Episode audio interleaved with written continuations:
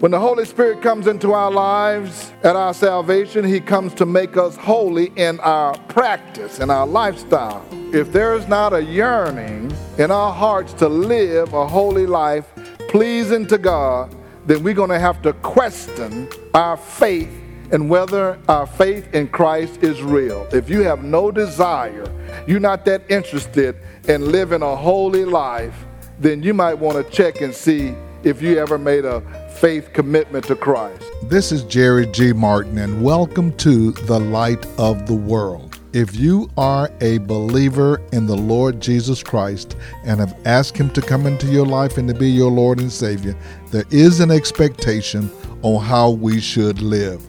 There ought to be a difference between the believer and the unbeliever.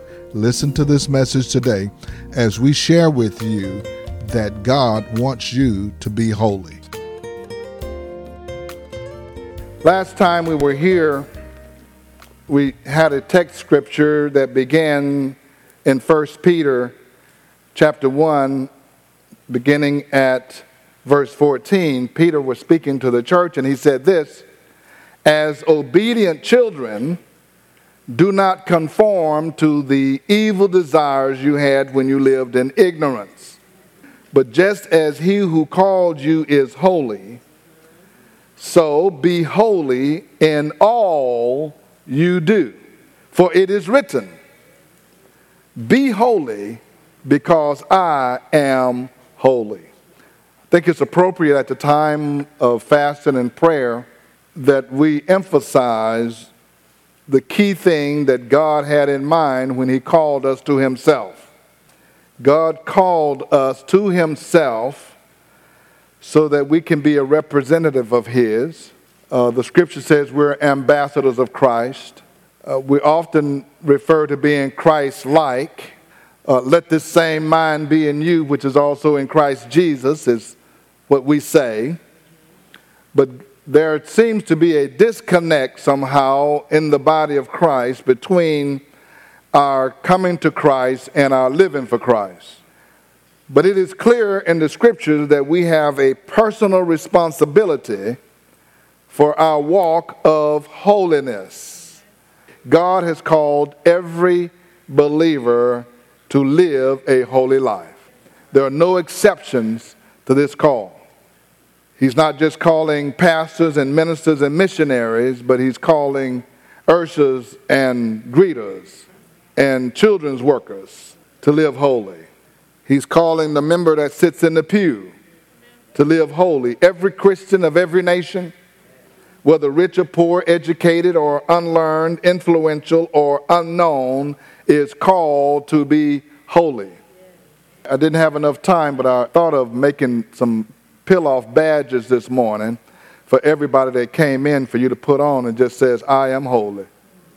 And see if you would keep it on when you go to lunch today and just say, wear this all day long. I am holy. And see what happens. You may even start acting a little bit better. just because you don't have a badge on don't mean that God hasn't tagged you as holy. This call to be holy is based on the fact that God himself is holy. And because God is holy, he requires that we are holy. What is holy? Holy is to be morally blameless. It is to be separated from sin and therefore consecrated to God. Separated from sin and consecrated to God. And having the conduct befitting that person who says they are separated. To live a holy life is a life in conformity to the moral precepts of the Bible and in contrast to the sinful ways of the world. Now, let me ask you this question Have you recognized there are some sinful ways of the world? Do you even notice? Can you just tell? That's horrible. That's sinful. That's ungodly. Do you know the difference between holy and unholy? If you recognize that, well, he called us to be different. The writer of Hebrews went one step further when he was talking to the people in the church about how to live, he said this, and I'm going to be on this text this morning Hebrews chapter 12, verse 14. He says, Make every effort to live in peace with all men and to be holy. Make every effort to live in peace and make every effort to be holy.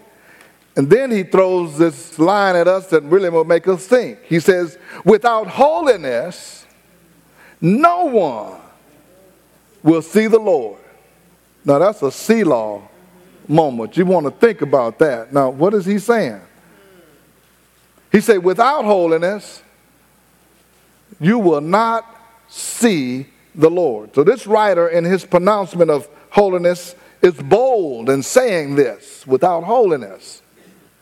The scripture speaks of both a holiness which we have in Christ before God and a holiness that we need to strive after. Well, let me put it this way uh, if you just think this is a little bit out of your reach theologically. If you are saved, you have this constant battle with trying to do the right and righteous thing. There is an adversary, your old sinful nature, that does not want you to live according to the spiritual renewal that you've had in your life. If you're not having this struggle, this battle, you're probably not saved. If you just still feel good about all the stuff you used to do before you made your verbal proclamation, you can say you save all you want to, but saying you save don't make you saved. If you're not struggling, because any man who's walking after the Lord, you're going to have your old flesh man want to rise up and do his own thing. The Lord knows that. That's why He said you need to walk after the Spirit and not after the flesh. God, when He saved us, He gave us, first of all, what we call a positional holiness. A positional holiness. He made us holy because we came to Him. He sealed us with His Holy Spirit and He placed us in a place. He separated us and said, We are holy. Every time I think about what's holy, I think about this illustration of the china in the china cabinet in the formal dining room. Go try to get one of those plates and eat and see what happens the lady of the house is going to say, You shouldn't be getting that. That's for special occasions. In other words, it's holy, it's separated for a specific use. In that case, that's what holy really is. It's, it's been put to the side, and you just can't use that. Don't use that bowl just to eat your cereal out of. I know you ain't got that for your cereal. The kids sure can't go in there. You would get injured when you was a child if you went in your mother's china cabinet because that china was holy, set aside for a particular purpose. And God says, No, you've been holy and set aside for a particular purpose. The world can't just use you for anything. Because that's not the intended use of you now that you've been put in God's china cabinet. He said, That's for my use. That's not ordinary and everyday. You are unique. You're special. That's why he said you are a royal priesthood, a holy nation, a peculiar, unique people that belong to God. And unless you understand that, the world will still try to use you for all of its purposes. In 1 Thessalonians 4 7 says, For God did not call us to be impure but to live a holy life. God called us to live a holy life. 1 Corinthians 1 2 says, To the church of God at Corinth. Here's Paul writing to the church. And if you know this church in Corinth, they had a lot of issues. They had a lot of problems he had to try to respond to. But he calls them first and foremost. In the very first chapter, in the very first couple of verses, he said, To the church of God in Corinth, to those sanctified in Christ Jesus and called to be holy. He said, Y'all acting like you're out of control, but you were called to be holy. And I'm going to call you what God says you are. You are saints. He said, You're called to be holy together with all those everywhere who call on the name of our Lord Jesus Christ, their Lord and ours. He said, You are saints. The word sanctified in this passage means you have been made holy. Now start acting like it. If you're in the royal family, if you're in England or some country where you're in the royal family, you have to start acting like royal family. They say, You're in the royal family. You can't do that. You got to act this way. You know, there are things you can't do. You might have all the power and prestige and money, but you can't go hang out over there in McDonald's with the rest of them. Why? You're royalty. If you want a Big Mac, we're going to have to bring it to you. But you can't go over there and hang out with them because of who you are. God, through Christ, has made us holy and has given us a holy standing before God, which is our positional holiness. Therefore, we are called to be holy now in our daily lives. God stamps us as holy, and then He says, Now go out and start living like who you are. The problem is, we've been D, our DNA has been programmed to live an unholy life. That's that sin nature. We are programmed to lie, steal, cheat, and fulfill all of the desires of our flesh. That's the way we are programmed from the beginning. That's why you need to be born again. That old sin nature has its own desires and it wants what it wants when it wants it. I was quiet on that one.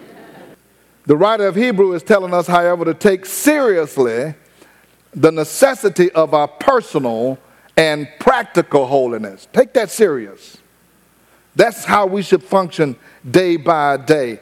One of the biggest problems, I think, in the church reaching lost people is that it is difficult now to tell the difference between those who say they're saved and those who say they're not. People are having a hard time trying to figure out what's the difference because you walk like the other folk, you talk like the other folk, you dress like the other folk, you respond like the other folk. So, who do you say you are? Many believers have a basic desire to live a holy life, but have come to believe that you just can't do it. Why? Because I got some issues. Now, you may not be living in a gross sin, but you may have given up ever attaining a life of holiness and have, as a result, settled down to a life of mediocrity in your walk with the Lord. That mediocrity means I'm not passionate for Christ like I used to be, but I'm good enough. I still got my Bible, and I still go to church on a regular basis. I come at least three times a month, Pastor. I come at least three times. I'm a regular church attendee. I have my Bible. I bring it to church. I put it in the back seat of my car. When I come back, I get it and I bring it back in. what more do you want? I even tithe. What more do you want? I don't want anything else. It's what God wants. He wants a living sacrifice. He wants a light that somebody can point to. He wants an ambassador that represents Him in the earth. God wants somebody He can count on. See, when you settle for that life of mediocrity in your walk with God, you are not pleased and God is not pleased. When the Holy Spirit comes into our lives at our salvation, He comes to make us holy in our practice, in our lifestyle. If there is not a yearning in our hearts to live a holy life pleasing to God, then we're going to have to question our faith and whether our faith in Christ is real. If you have no desire, it never crossed your mind, you're not that interested in living a holy life, then you might want to check and see if you ever made a faith commitment to Christ.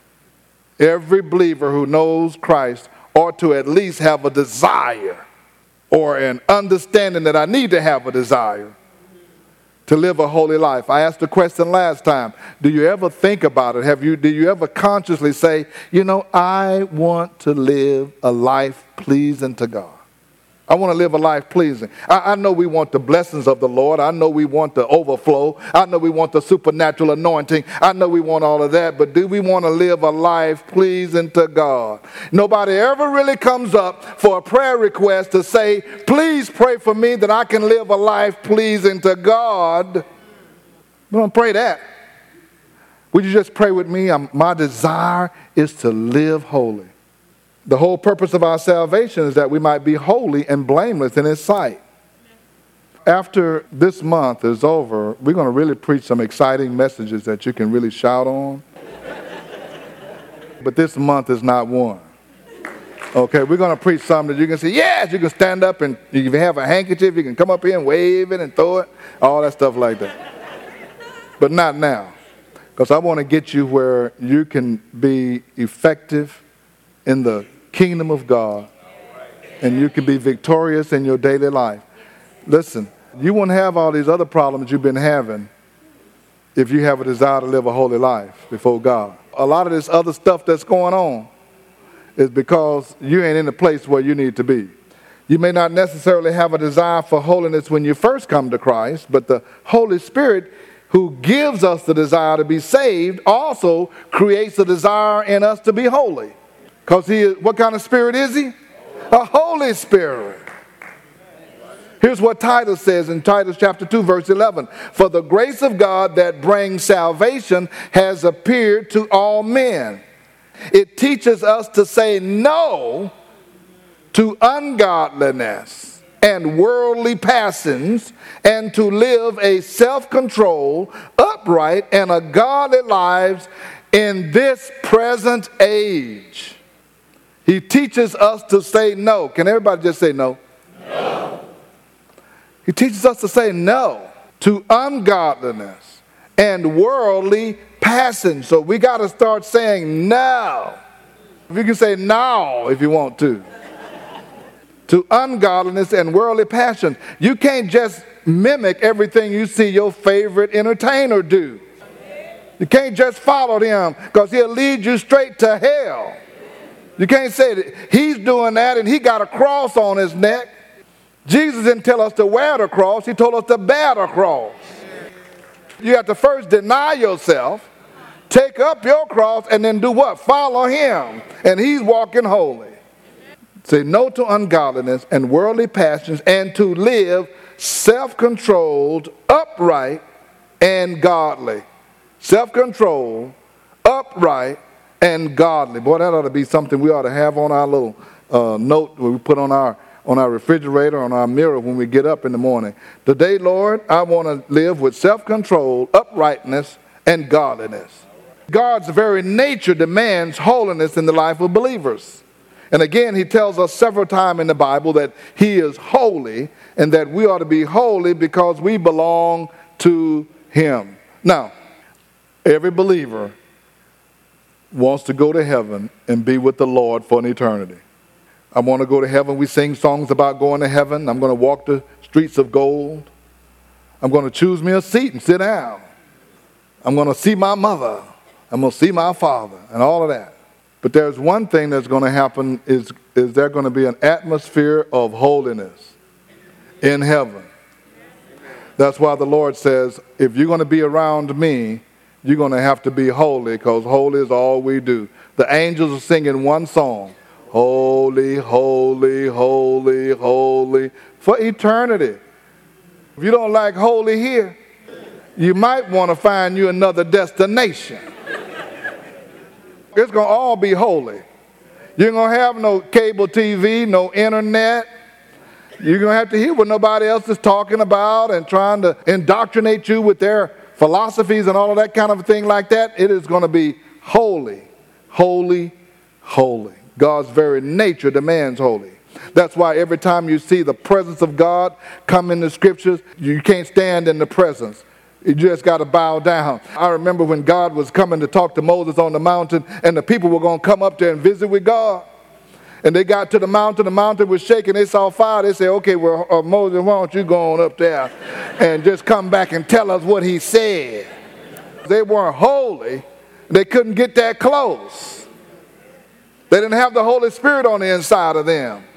but they couldn't stand in the presence of God. When he calls us to salvation, he calls us to fellowship with him and be in his presence. We're asked this question in 1 John 1 5. He says, How can we have fellowship with him if we continue to walk in darkness? Because in him there is no darkness at all. Now, God is not requiring that we have perfection, because I already heard somebody say, Well, I can't be perfect. No, he's not asking us to be perfect. He's asking us to be serious about holiness. He wants us to grieve when there is sin in our lives instead of justifying it. Instead of just trying to cover it up and justify it and tell people, well, you know, God know I'm human. He know the spirit is willing, but what? How, why y'all know that scripture? Everybody know that one. Because you've been using it for an excuse until you know where that scripture is found, where is that found? Anybody know where that's found? So until you know where it's found, chapter and verse, don't ever use it again. He wants us to earnestly pursue holiness as a way of life. That's what God wants. He knows that we are human. We know that we have uh, sin nature that's warring with us, and that there are going to be times when we give in. But He wants us to, when we give in, we need to give out to Him our confession so He can come back in and set us again, reset us. One of the things that you need to get a good understanding is that holiness is required for our well being. The Bible says the Lord disciplines those he loves. God has a plan to help us with our holiness, and that plan is his discipline. In this scripture that we read in Hebrews, that holiness is required to see God, before he got to that point a few verses earlier, this is what he said. Chapter 12, verse 4. In your struggle against sin, you have not yet resisted to the point of shedding your blood. And you have forgotten that word of encouragement that addresses you as sons. Here's the words that addresses you. My son, do not make light of the Lord's discipline and do not lose heart when he rebukes you because the Lord disciplines those he loves and he punishes everyone he accepts as a son. So this scripture is telling us that God requires for us, us to be holy, but when we're walking in unholiness and we're walking in sin and having our lifestyle, he says, You think God is not going to pay attention to that and do something about it? Endure hardness as discipline. God is treating you as sons in verse 7. For what son is not disciplined by his father? If you are not disciplined and everyone undergoes discipline, then you are illegitimate children and not true sons. Moreover, we all have had human fathers who disciplined us and we respected them for it. How much more should we submit to the Father of our spirit and live? Our fathers disciplined us for a little while as they thought best, but God disciplined us for good that we may share in His holiness. It was the Lord Jesus Christ who said, Why do you call me Lord and you don't do the things that I say? He made a distinction between those who know Him and follow Him and those who do not know Him. You've been listening to this message today to help you to understand that God requires something of us.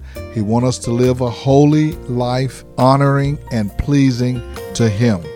He asks us in the book of Romans, chapter 12, to present our bodies as a living sacrifice, holy and acceptable to God, which is our spiritual act of worship or our reasonable service.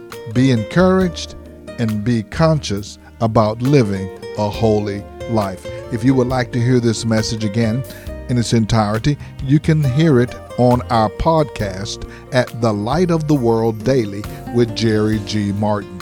I invite you to come and worship with us on Sunday mornings at 10 o'clock.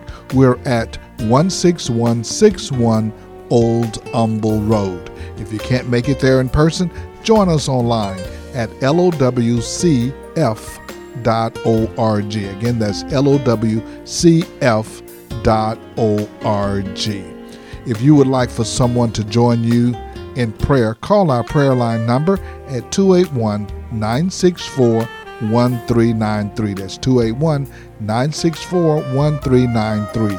And don't forget about our Beacon Bookstore right here on our campus. We have church supplies, offering supplies, communion supplies, books and Bibles, or whatever you need for your church. Call the Beacon at 281 441 2885. Now, for the light of the world, this is Jerry G. Martin saying, May the Lord our God richly bless you, and we'll be with you again next time.